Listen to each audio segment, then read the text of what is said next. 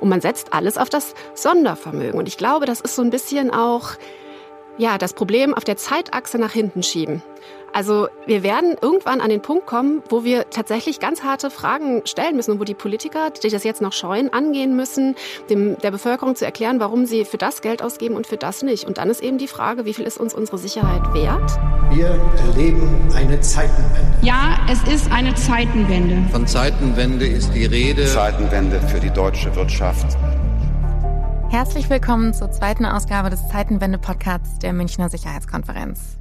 Zeitenwende wurde gerade erst zum Wort des Jahres 2022 gekürt und markiert den Beginn einer neuen Ära in der deutschen Außen- und Sicherheitspolitik seit dem Ausbruch des russischen Angriffskrieges gegen die Ukraine am 24. Februar. Mit diesem Podcast möchten wir gemeinsam mit Ihnen, liebe Zuhörerinnen und Zuhörer, die Hintergründe und Konsequenzen dieser Zeitenwende beleuchten. Und ich freue mich sehr, dass wir dafür heute hier im Studio zwei Gäste ähm, bei uns haben. Das eine ist Jana Puglerin, Leiterin des Berliner Büros des European Council on Foreign Relations. Außerdem sitzt hier neben mir Marco Rovneko, 28 Jahre, aus Berlin und mein Co-Gastgeber Nico Lange, der tätig für die Zeitenwende-Initiative der Münchner Sicherheitskonferenz ist. Schön, dass äh, ihr da seid. Wir wollen uns in der heutigen Folge vor allem der Rolle der Bundeswehr im Kontext der Zeitenwende widmen. Der Ukraine-Krieg hat den Blick auf die Bundeswehr sicherlich nochmal verändert. Wir sehen es auch an den Zahlen. Nie haben mehr Bürgerinnen und Bürger in Deutschland der Bundeswehr vertraut. Laut jüngster Umfragen des Zentrums für Militärgeschichte und Sozialwissenschaften der Bundeswehr sind es neun von zehn Befragten, die der Bundeswehr vertrauen. Und das ist mehr als allen anderen staatlichen Institutionen in Deutschland, außer der Polizei.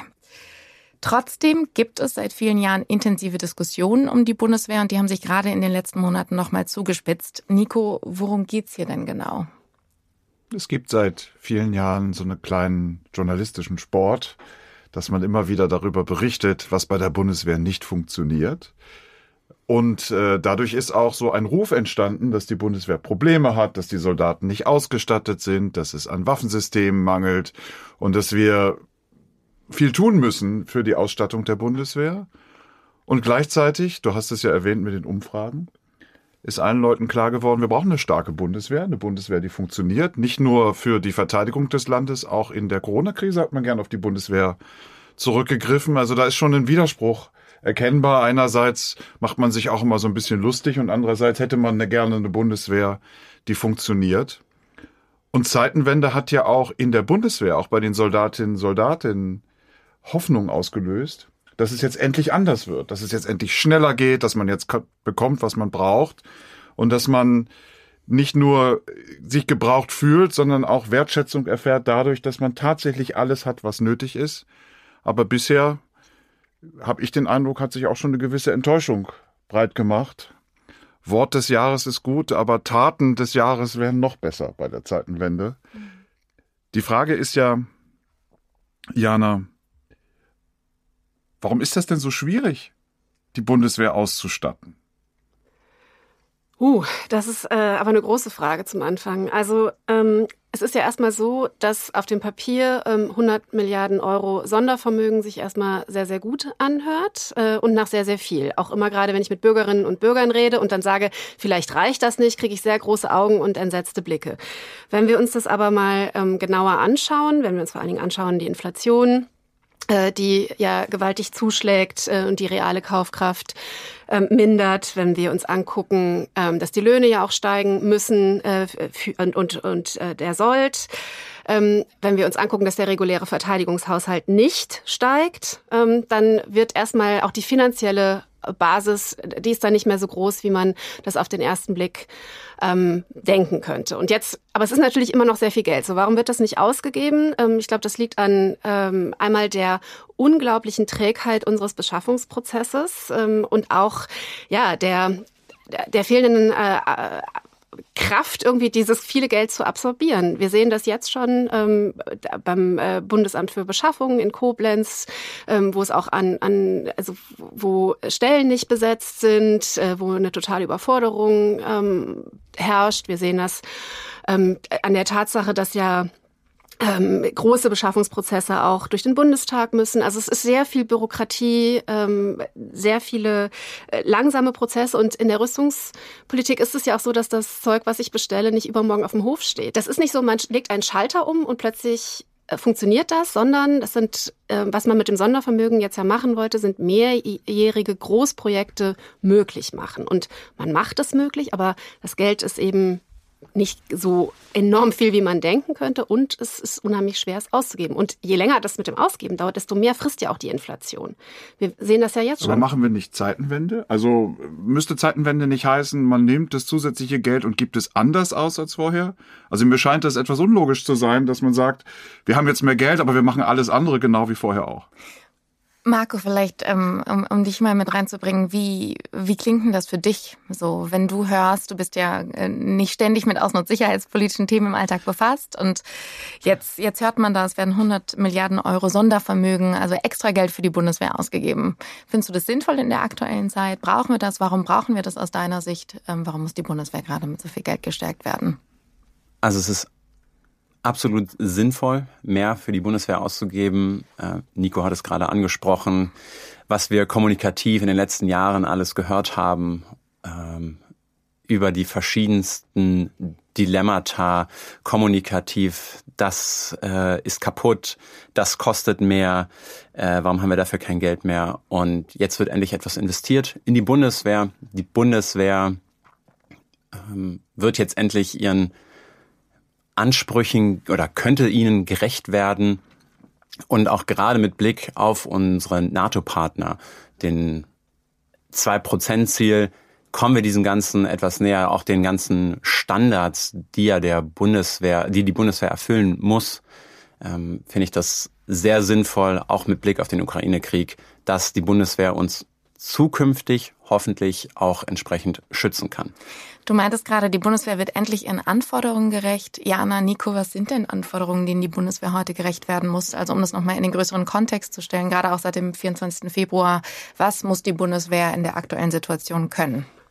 Das ist gar nicht so eine einfache Frage. Der Bundeskanzler hat die sehr deutlich beantwortet. Ähm, bei der Bundeswehrtagung, der hat gesagt, äh, die erste und oberste Priorität ist Landes- und Bündnisverteidigung. Ähm, und alles andere muss sich dem unterordnen. Und das ist die neue Ansage.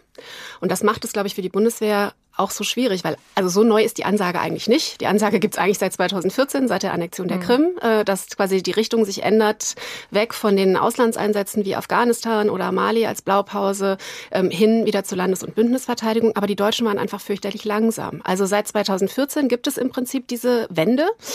Ähm, und wir haben der NATO auch alles Mögliche versprochen ähm, und sind jetzt quasi dabei, das aufzuholen, und die 100 Milliarden, die ich vorhin erwähnt habe, die sind eigentlich auch die Summe, die dafür gebraucht wird. Da ist das ganze Ukraine und was wir jetzt alles neu versprochen haben, gar nicht eingepreist. Also es geht eigentlich darum, dass wir ein, etwas vollziehen, was wir seit 2014 vollziehen müssen. Aber gleichzeitig, und da wird momentan überhaupt nicht drüber gesprochen, muss die Bundeswehr ja auch noch in der Lage sein, zum Beispiel weiterhin Krisenmanagement zu machen. Also äh, ich sehe ganz klar, dass die Priorität jetzt auf Landes- und Bündnisverteidigung liegt, aber der Anspruch, den die Bundeswehr hat, ist ja trotzdem nach wie vor auch in anderen Bereichen äh, noch fähig zu sein. Und dieser Umbau jetzt ähm, und aber gleichzeitig nicht, dass wir den, also dass wir nicht wieder den Fehler machen, den wir vorher gemacht ähm, haben, als wir nämlich alles nur noch auf die Auslandseinsätze ähm, quasi orientiert haben. Das darf uns jetzt auch nicht wieder passieren, dass wir dann, äh, wir wissen ja nicht, was die Zukunft bringt und was wir machen müssen. Und wir haben uns auch weiterhin noch auch zu Krisenmanagement verpflichtet. Die Sicherheit ist bedroht. Also das ist ja auch eine Erkenntnis, die bei vielen, die sich nicht damit beschäftigt haben, über viele Jahre durch die Zeitenwende jetzt so richtig ins Bewusstsein kommt. Unsere Sicherheit ist bedroht. Mhm. Und das geht auch nicht durch gute Wünsche weg, sondern das geht dadurch weg, dass man kämpfen kann dass man verteidigungsbereit ist und dass man auch andere abschrecken kann, dass man weiß, bei denjenigen, die uns Böses wollen, die Bundesrepublik Deutschland ist so stark, dass sich das nicht lohnt, die Bundesrepublik anzugreifen. Und das war, glaube ich, eben der Zeit des Kalten Krieges vielen Leuten sehr klar, dass man so stark sein muss, damit andere nicht angreifen können. Und wir haben das ein Stück weit verlernt. Auch die Bundeswehr hat das ein Stück weit verlernt in den letzten Jahren. Und hinzu kommt, das muss man ganz nüchtern feststellen, dass wir uns darauf verlassen haben, dass andere diese Aufgabe für uns erledigen und dass die aber jetzt sagen, wir wollen das nicht mehr, dass die Deutschen Trittbrett fahren und dass die ihren Wohlstand hier erwirtschaften und immer reicher werden, aber nicht genug in Sicherheit investieren. Da ist also auch international eine Diskussion entstanden, dass Deutschland mehr machen muss. Kämpfen können ist natürlich ein schwieriger Begriff. der ist auch historisch besetzt. Und also beim Kämpfen muss man dann auch siegen können. Äh, und man muss so gut sein, nicht nur ausgerüstet, auch ausgebildet, dass man den Kampf auch gewinnen kann. Und da scheint mir auch mental noch ein etwas Zeitenwende nötig in dieser Diskussion. Aber die Frage ist, wen müssen wir denn eigentlich davon überzeugen, dass mehr Ausgaben für die Bundeswehr und quasi auch, auch mittelfristig nötig sind? Ne? Also ich glaube, wir in der Runde sind davon überzeugt, wenn man sich die Zahlen anschaut. Ich sprach eben schon über das Vertrauen in die Bundeswehr. In der gleichen Umfrage sagt man auch, dass zehn von äh, sechs von zehn Befragten aktuell äh, eine finanzielle und personelle Aufstockung der Bundeswehr befürworten. Also auch in der Bevölkerung gibt es eine Mehrheit, die das unterstützt. Ich glaube, so viel Zweifel gibt es da doch vielleicht vielleicht gar nicht mehr. Aber woran liegt es denn dann trotzdem, dass wir da nicht signifikant Fortschritte machen?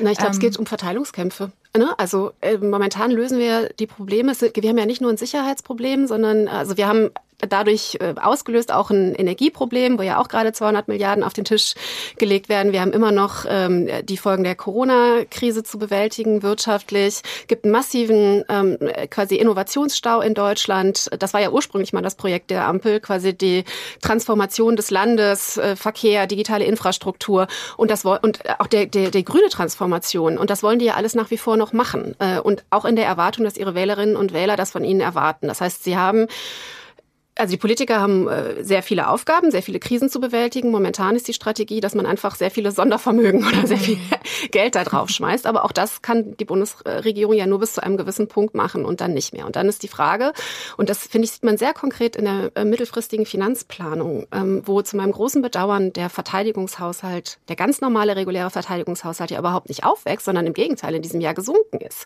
Und man setzt alles auf das Sondervermögen. Und ich glaube, das ist so ein bisschen auch ja, das Problem auf der Zeitachse nach hinten schieben. Also wir werden irgendwann an den Punkt kommen, wo wir tatsächlich ganz harte Fragen stellen müssen und wo die Politiker, die das jetzt noch scheuen, angehen müssen, dem, der Bevölkerung zu erklären, warum sie für das Geld ausgeben und für das nicht. Und dann ist eben die Frage, wie viel ist uns unsere Sicherheit wert und wie hoch bleibt das einfach auf der Prioritätenliste. Am 27. Februar war es ganz hoch, äh, als der Kanzler die Rede gehalten hat. Und ich finde, man merkt aber jetzt schon, dass man sich auch an den Krieg gewöhnt. Ich weiß nicht, wie, wie, wie du das, äh, also so, der du ja nicht quasi sie täglich damit beschäftigst, aber ob du noch so das unmittelbare Bedro Bedrohungsgefühl überhaupt hast. Also das unmittelbare Bedrohungsgefühl habe ich nicht. Ähm, es ist noch da, weil ich äh, zum Beispiel viele Freunde in Polen habe, die mir noch davon berichten, die wirklich noch nah dran sind, äh, wo Familie wirklich an der ukrainischen Grenze lebt. Das kriegt man dann schon mit, aber natürlich hier, ich meine, wir merken es noch am Supermarkt, an der Kasse, wenn auf einmal der eine Artikel wieder mehr gekostet hat, die Inflation ist wieder gestiegen, aber ansonsten etwas Bedrohliches in dem Sinne, kann ich persönlich jetzt sagen, seitdem, seit dem 27. Februar wieder bei mir abgesunken. Und ich finde es ganz interessant, jetzt auch, ähm, jetzt war gerade die Rede von, die Sicherheit ist bedroht, ähm, von den Mehrausgaben und ich denke mir natürlich dann einfach nur, okay, wir können jetzt über den, den Doppelwumms reden, über die 200 Milliarden wir können äh, noch über die Industrialisierung reden oder die Deindustrialisierung, was jetzt auch immer noch alles kommt. Aber wie viele Milliarden müssen wir denn jetzt eigentlich noch ausgeben, damit die Bundeswehr eben wirklich effektiv handeln kann, beziehungsweise wir hatten auch in den letzten Jahrzehnten ja das ein, den ein oder anderen Skandal, ob es jetzt nun die Eurohawk-Drohne war ähm, oder ähnliches. Wie viel müssen wir da wirklich noch lernen, um bestimmte Beschaffungsprozesse auch noch effizienter zu machen? Das finde ich eigentlich eine sehr interessante Frage. Für mich als Bürger so gesehen, wie viel Steuergelder mehr werden ausgegeben, ähm, bis die Bundeswehr ihren Status ähm, so gesehen erreicht hat. Super guter Punkt, Marco. Die Frage tatsächlich äh, für euch, Jana, Nico, wie kann es denn schneller und billiger gehen? Kann es? Und wenn ja, wie? Es ist nicht nur eine Frage des Geldes. Es wird jetzt sehr viel über das Geld geredet. Aber höhere Einsatzbereitschaft ist nicht automatisch durch mehr Geld erreicht. Da hängt auch die Frage davon ab, wie übt man, äh, wie ist man mental vorbereitet. Und natürlich ähm, haben wir eine Bundeswehr, die sich sehr eingerichtet hat auf den Friedensbetrieb. Das heißt, da sitzen auch viele Soldatinnen und Soldaten hinter Workstations an Schreibtischen die vielleicht manchmal etwas zu kompliziert die Dinge verwalten und jeden Eventualfall durchdenken wollen und auch bei so manchen Rüstungsprojekten sehr weitgehende Vorstellungen davon haben, was man alles machen könnte. Und insgesamt wäre meine Antwort auf die Frage, wie geht das schneller und besser? Durch mehr Pragmatismus. Also weniger fantasievoll planen, sondern Dinge schneller auch mal sagen, das reicht uns, das wollen wir gerne haben. Weniger Stab, mehr Truppe generell weniger Bürokratie und vielleicht auch mal mündliche Absprachen, damit man schneller zu einem Ergebnis kommt. Man sieht ja an anderen Streitkräften, übrigens gerade in der Ukraine, wie solche Dinge ganz schnell gehen, wie innerhalb von Monaten Dinge entwickelt werden, wo man das Gefühl hat, die würden in Deutschland zehn Jahre dauern und wären zehnmal so teuer und würden dann schlechter funktionieren. Also da kann man, glaube ich, ein bisschen was davon lernen. In anderen Bereichen machen wir das ja auch. Ne? Also ich finde ganz erstaunlich, was wir im Bereich ähm, Energiesicherheit geschafft haben. Also wie schnell und unbürokratisch wir LNG-Terminals bauen. Mich wundert das tatsächlich auch, Nico, warum wir das im Bereich Verteidigung nicht so richtig schnell schaffen. Die Frage von Marco ist ja auch berechtigt. Wie viel soll denn eigentlich noch? Also was brauchen wir denn eigentlich am Ende?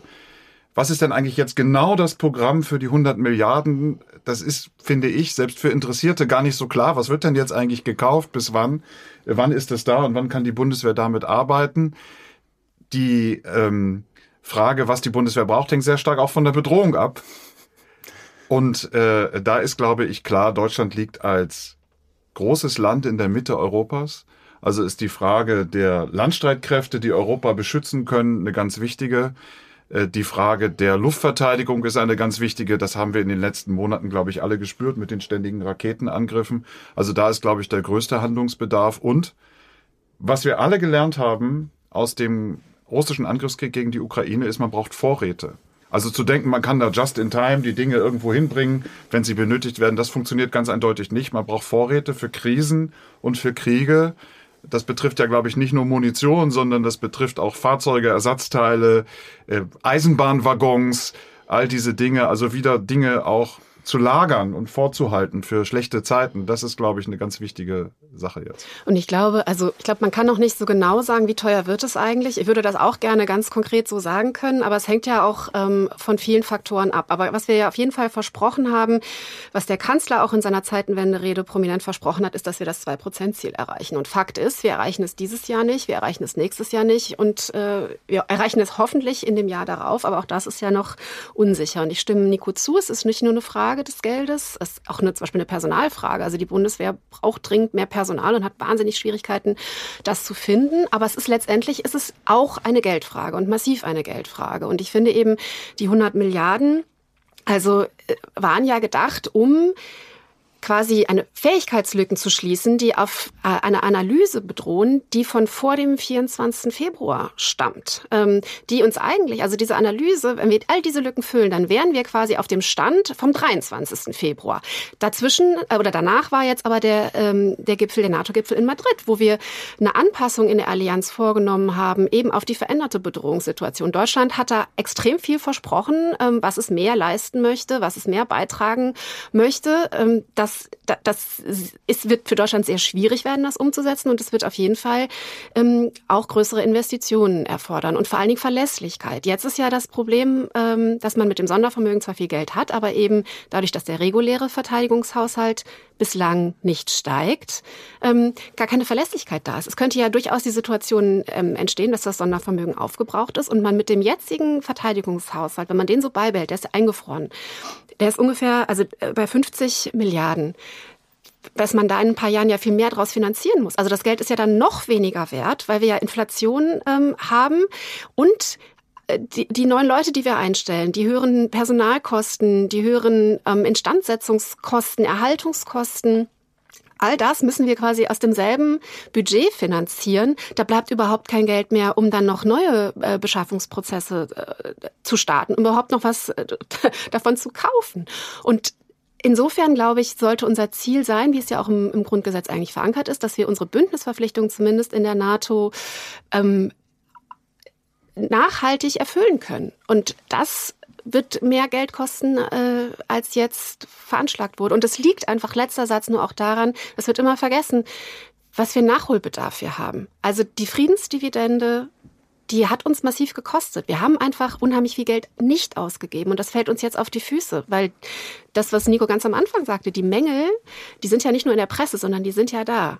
Die sind ja massiv. Und diese Lücken zu schließen, ist eine Mammutaufgabe, die jetzt auch nicht schnell, schnell geht, aber die wesentlich schneller angegangen werden könnte. Lange erklärt kurz, das 2-Prozent-Ziel. Im Jahr 2014, nach der völkerrechtswidrigen Annexion der Krim durch Russland, beschlossen die Mitgliedstaaten der NATO, dass sie künftig zwei Prozent ihres Bruttoinlandsprodukts für ihre Verteidigung ausgeben wollen. Die Bedrohung durch Russland und die Bedrohung durch einen Angriff auf das Bündnisgebiet war wieder real. Leider hat seitdem Deutschland trotz dieser Verpflichtung die zwei Prozent des Bruttoinlandsprodukts im Jahr nicht ausgegeben. Durch die Rede des Bundeskanzlers am 27. Februar gab es einen neuen Impuls, dass künftig Deutschland diese zwei Prozent des Bruttoinlandsprodukts für die Verteidigung aufwenden wird. Jana, du hast gerade ähm, unsere Bündnisverpflichtungen angesprochen. Ähm, ganz spannend ist ja tatsächlich auch, wie ähm, blicken unsere Nachbarn eigentlich auf das deutsche Sondervermögen, auf das, was die Bundeswehr treibt. Dazu hat uns auch eine Frage aus der Bevölkerung erreicht, äh, die wir an dieser Stelle uns ganz gerne mal anhören möchten. Hallo, mein Name ist Luisa und mich würde interessieren, wie andere Länder das Sondervermögen sehen. Es gab ja in der Vergangenheit immer wieder ja, Druck auch auf Deutschland, ähm, den Wehretat zu erhöhen. Reicht das denn jetzt oder wird das eigentlich als zu wenig betrachtet? Jana, Nico, was hört man denn so aus den Nachbarländern? Wie blickt man da auf das, was Deutschland äh, seit, seit dem 24. Februar gemacht hat?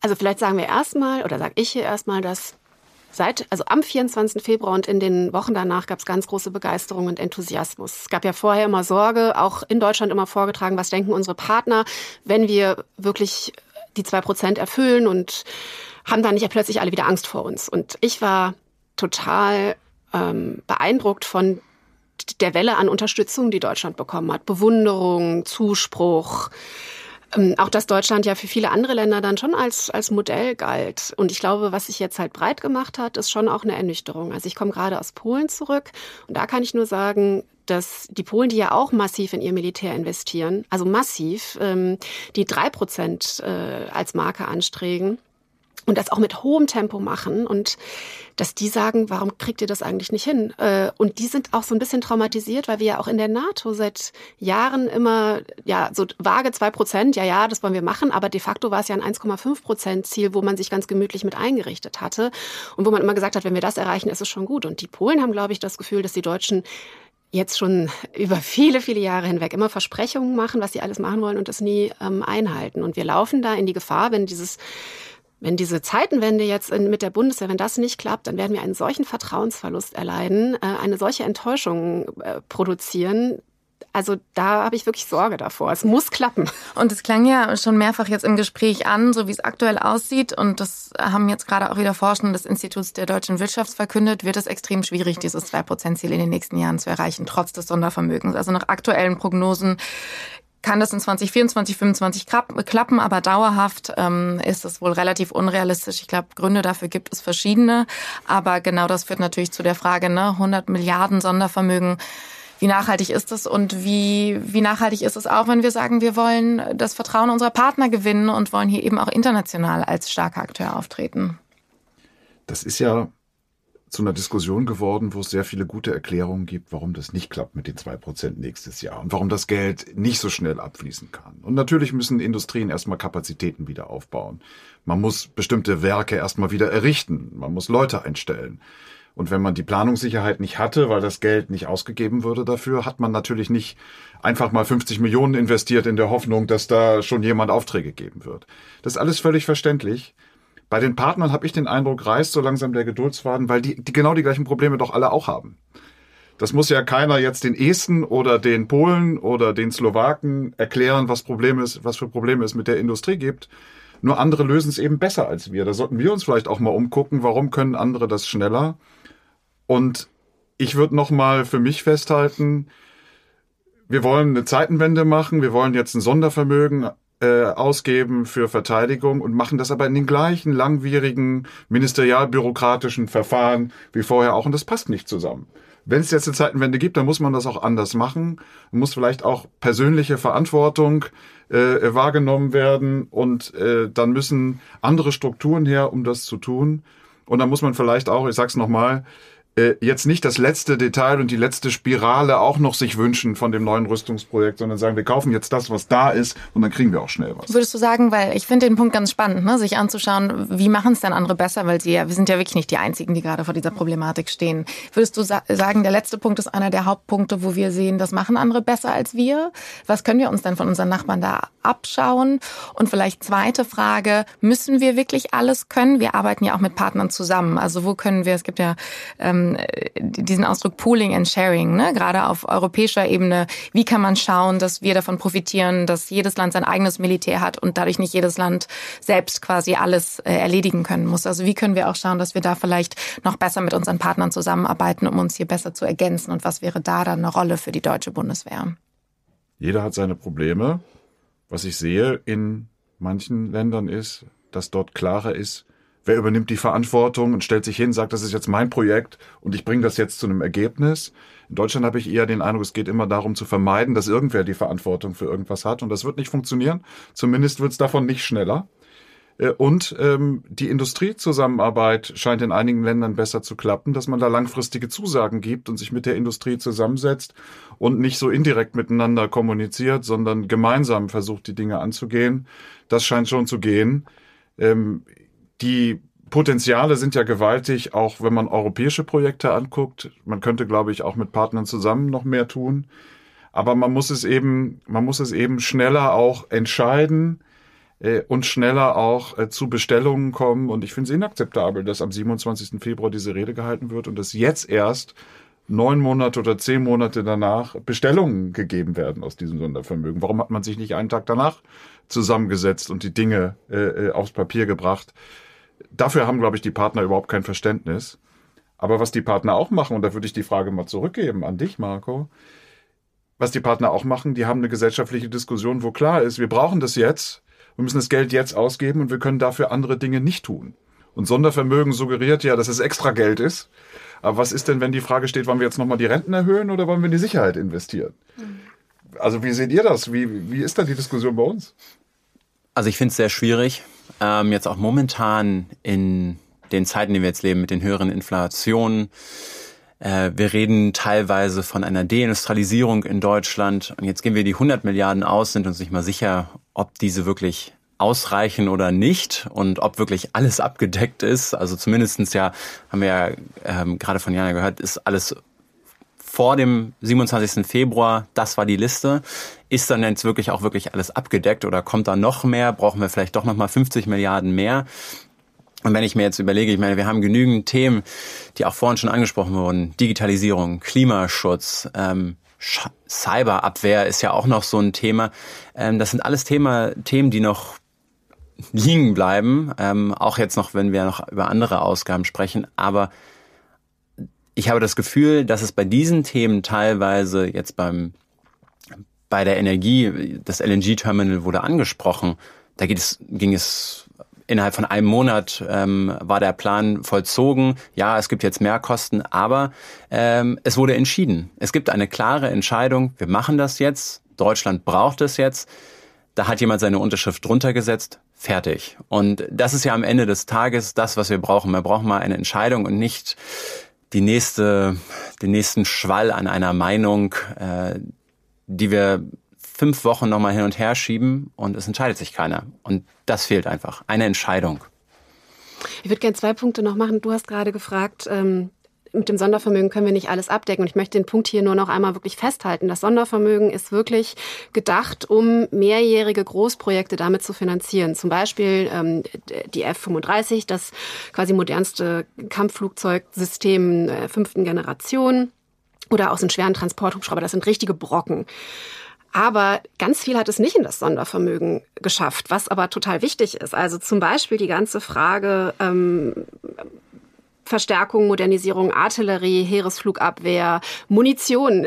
20 äh, Milliarden äh, Bedarf ist nicht äh, im Sondervermögen ähm, abgedeckt. Ähm, und ja, also deswegen müssen wir uns, glaube ich, von diesem Gedanken verabschieden, dass das Sondervermögen jetzt so eine warme Dusche ist und danach äh, sind wir alle wunderbar ausgestattet. So, das ist mein einer Punkt. Und der zweite, Lisa, ich wollte auf dein, deine Frage Pooling and Sharing nochmal zurückkommen, weil das tatsächlich was ist, was mir Sorge bereitet. Also die Bundeswehr hat einen sehr breiten Anspruch, äh, möchte viel ähm, abdecken, ähm, eigentlich alles, äh, was finde ich auch okay. Ähm, hat ja auch gesagt, wir sind Anlehnungsmacht. Also wir haben ja einen hohen Anspruch eigentlich an uns selbst, zumindest auf dem Papier, ähm, dass sich andere Partner an uns anlehnen können, andere Sachen vielleicht nicht mehr machen. Ähm, was ich aber gerade sehe, ist in Europa, dass es so einen unkontrollierten Aufwuchs gibt. Also ich, es gibt so ein Dilemma, da stehen wir auch ähm, davor. Wir können sehr schnell von der Stange kaufen, amerikanische Produkte, die Polen kaufen gerade viel in Südkorea.